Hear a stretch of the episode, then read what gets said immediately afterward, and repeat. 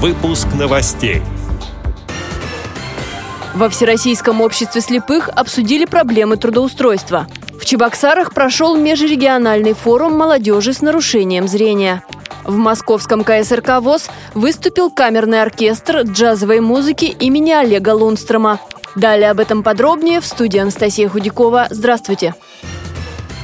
Трудоустройство людей с нарушением зрения стало одной из главных тем на прошедшем заседании Центрального правления ВОЗ. Как сообщает пресс-служба общества, в России работает и обучается 19 639 инвалидов по зрению, членов ВОЗ. Работает в системе ВОЗ более 5 тысяч человек. Нуждается в трудоустройстве примерно 9 тысяч человек. Данные приведены по состоянию на конец прошлого года. Наибольших результатов в трудоустройстве инвалидов по зрению в системе ВОЗ достигли Тюменская, Омская, Татарская, Липецкая региональные организации. Также занимаются незрячие и слабовидящие люди предпринимательством. Чаще они открывают массажные салоны.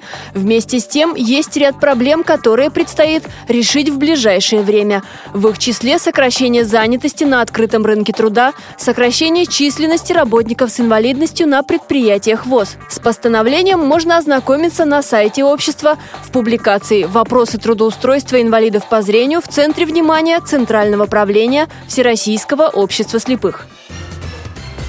Чебоксарах прошел межрегиональный форум активистов Всероссийского общества слепых. Он назывался «История и культура народов Поволжья». Репортаж об этом вышел в программе «Вести» ГТРК «Чувашия». Проект получил грант молодежного форума «Иволга». На встрече были представители Чувашии, Марии Эл, Татарстана и Ульяновской области, молодежь с инвалидностью по зрению и без. Они выступали с докладами по истории и культуре родного края. Также были интеллектуальные и музыкальные конкурсы, мастер-классы, состоялась фольклорная программа и экскурсия по Чебоксарам. Студенты Ульяновского педагогического университета привезли выставку картин в технике салфеточного декора. Второй день форума посвятили полезному общению. Организаторы предложили поиграть в необычный квест из варяг в греки. Участники поделились на три команды, которые назывались княжествами, и выбрали своего предводителя. В финале все игроки по замыслу организаторов объединились. Представители Московской городской организации побывали на концерте в КСРК ВОЗ. Там выступил камерный оркестр джазовой музыки имени Олега Лунстрома. Игра музыкантов никого не оставила равнодушным. В этом году программу выступления приурочили к двум знаменательным датам – 85-летию оркестра и 75-летию его художественного руководителя, народного артиста России Бориса Фрумкина. Он выступает на сцене КСРК ВОЗ уже много лет, но один из концертов ему запомнился по-особенному. Я помню очень хорошо концерт, который состоялся в 89 году. Это был концерт не оркестра Лунстрома, а это был концерт коллектива, которым я тогда руководил. Это был ансамбль «Мелодия», если помните, знаменитый. Я помню весеннее время. 19 марта мне четко запомнилось, потому что в этот день мы встретились с моей теперешней женой.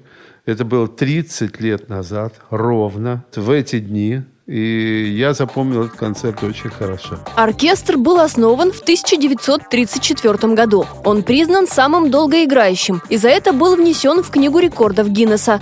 За эти годы оркестр завоевал мировую известность. Коллектив дал более 10 тысяч концертов в разных странах.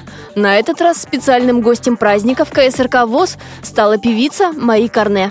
И года два или три назад я уже выступала, когда я получила приглашение выступить на концерте вместе с оркестром Лунстрома. Я, конечно же, очень обрадовалась, и мне очень приятно всегда петь для этой чудесной публики. Она очень остро, очень тонко воспринимает все грани музыки, и поэтому, конечно, для исполнителя такая публика — это благодать. И очень хотелось порадовать э, слушателей совершенно разным репертуаром. Мы выбрали несколько и советских хитов, и несколько мировых хитов, чтобы программа была действительно разнообразная и очень празднично-весенняя.